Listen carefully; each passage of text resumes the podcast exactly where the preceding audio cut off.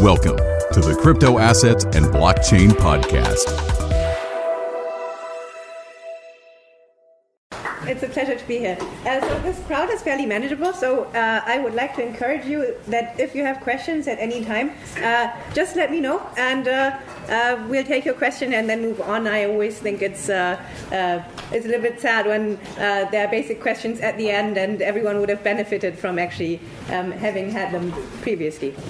Um, okay, so uh, I will talk about uh, decentralized decision making today. Um, so it's called Futarchy.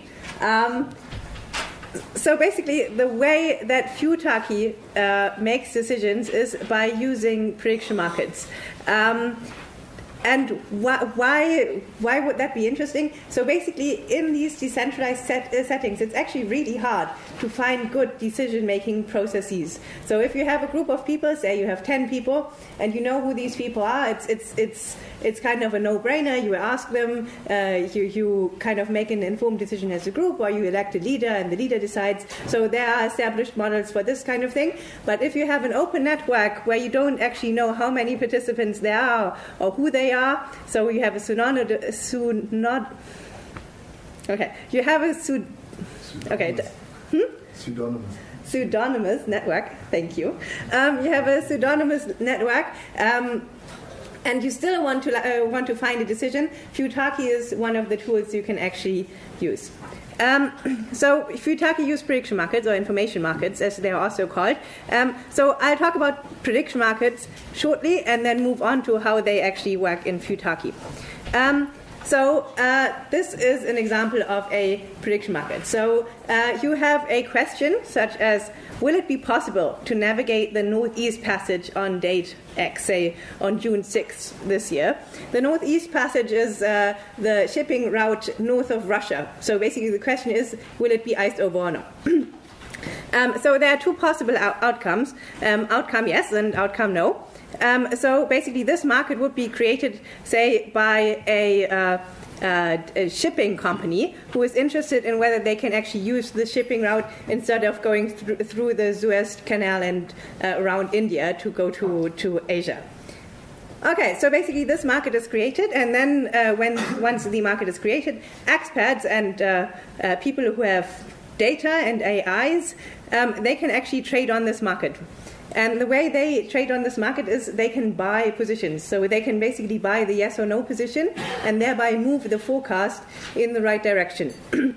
so basically, um, this is uh, so this uh, is uh, a market-driven way of aggregating data, um, and it means that the people who are actually participating in these markets they have an economic um, incentive of being right. So, and being right in this case actually means imparting knowledge on the shipping company. So basically, the shipping company um, is paying a little bit to actually gain knowledge that may save them a lot of money.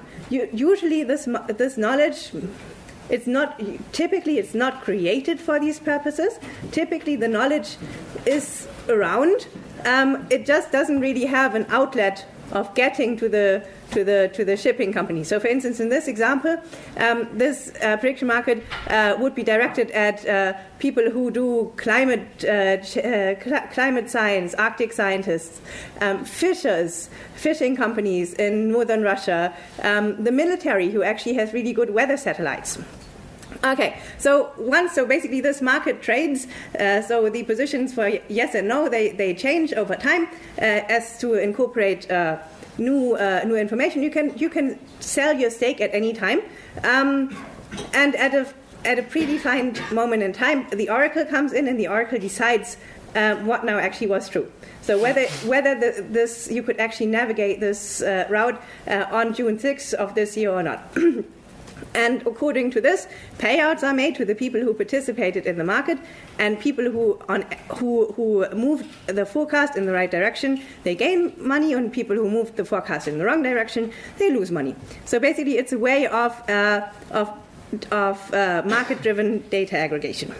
Okay, so um, it's cool for many things. So uh, I actually covered most of these, so I'll just uh, skip over these. Um, so basically, it, it, it, works fully decentralized on the blockchain, um, and it tackles many of the traditional uh, challenges that you have in forecasting. So uh, just gathering the different sources of information from different people and actually incentivizing the people to actually give you that information. Um, when giving the information to them, uh, it doesn't really cost them anything, but also doesn't gain them anything. So uh, this is a way to go around this. So how do you actually use this for decision making?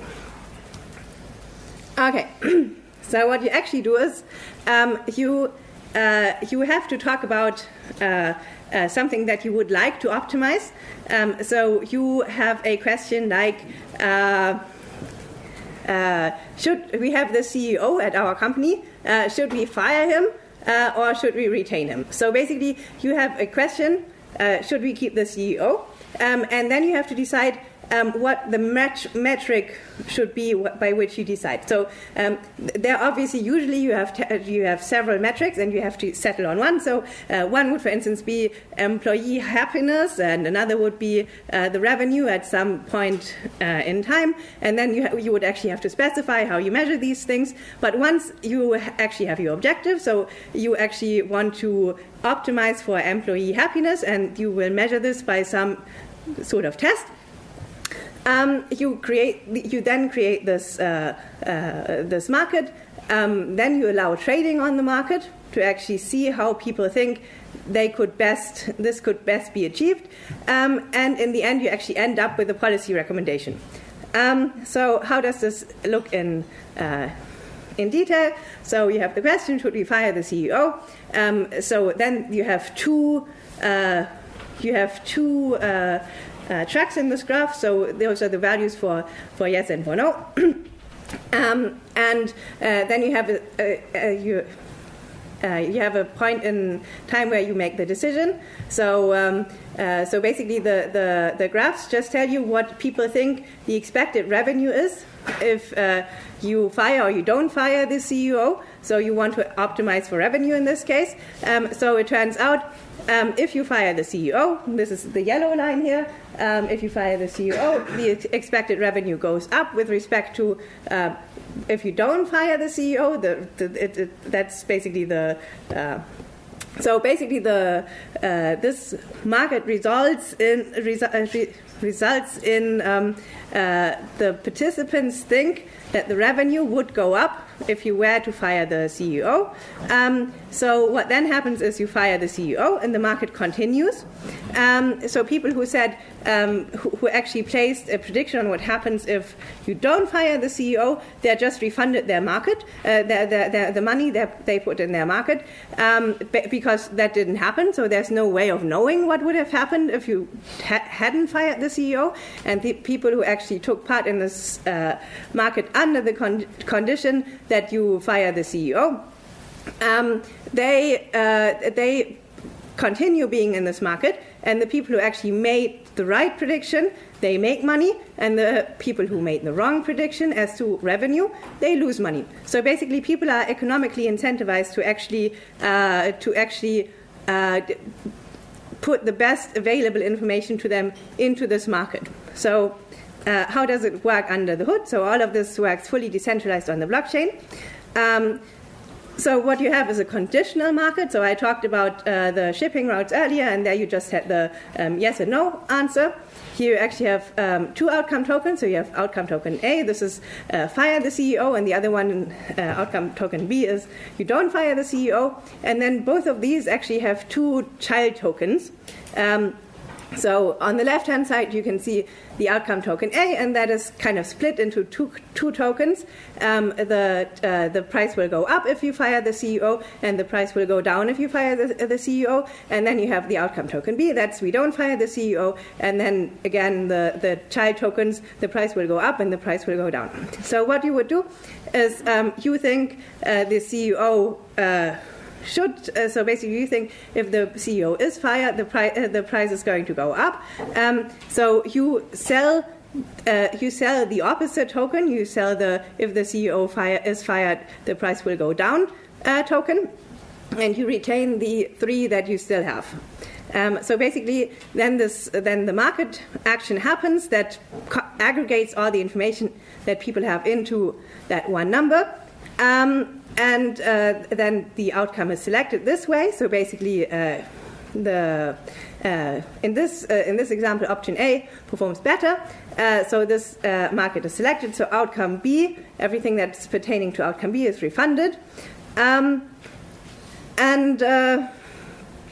Uh, uh, you have the the uh, this this prediction market continues, and at some point is resol- resol- resolved in you know at the point in time where you actually had the prediction for the revenue for.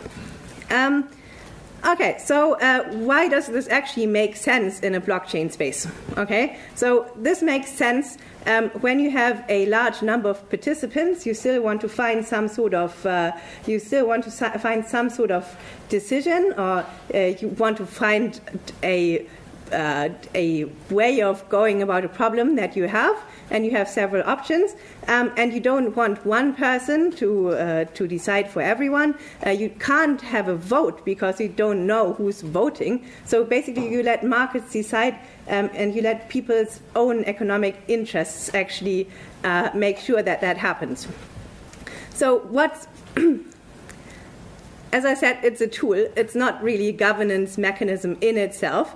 Um, what it doesn't spare you is the entire decision um, on which metric to pick and what problem to optimize. Okay, so you still, in, in essence, you still need to have the value discussion. Doesn't spare you that. So you still need to talk about what do you actually want to optimize for. Do you want to uh, do you want to optimize for employee happiness? You want to uh, optimize for revenue? You want to optimize for legal compliance? Um, basically, you have to pick that as a group, and that is something that is not Well, it's, it's, difficult to do in a decentralized way, but once you actually have your questions and you have um, the different outcome tokens that are the strategies of how to go about these, um, this is actually a really good way of finding one uh, number that basically distills the wisdom of the crowd. Um, and often it, it, it is actually helpful to actually have the value discussion outright uh, because uh, the value discussion is often convoluted in, uh, in many of the discussions we have, but it's never really spelled out. Um, so this can also be helpful. Okay, so uh, where are we now? So we are still in the process of, uh, so we have the market interface. We are still in the process of designing the uh, conditional market interface on blockchain, the, the backend already is fully functional. Um, we won a dev grant from the Ethereum Foundation uh, some time ago um, on running uh, the on running experiments as to whether Futarchy is actually uh, whether it's a model that typically works in these settings or whether it is also so basically you can you can you can imagine you have these settings where you have questions and you you pay people to try to manipulate the market and you see whether they succeed. So we'll be running these kinds of uh, of experiments um, next quarter uh, and uh, we aim for deploying the conditional markets online uh, in Q3. Um, and we would very much like to, uh, to, to offer this as a plugin um, to other companies that uh, also use decentralized decision making in any of their uh, in any of their products. Okay, thank you.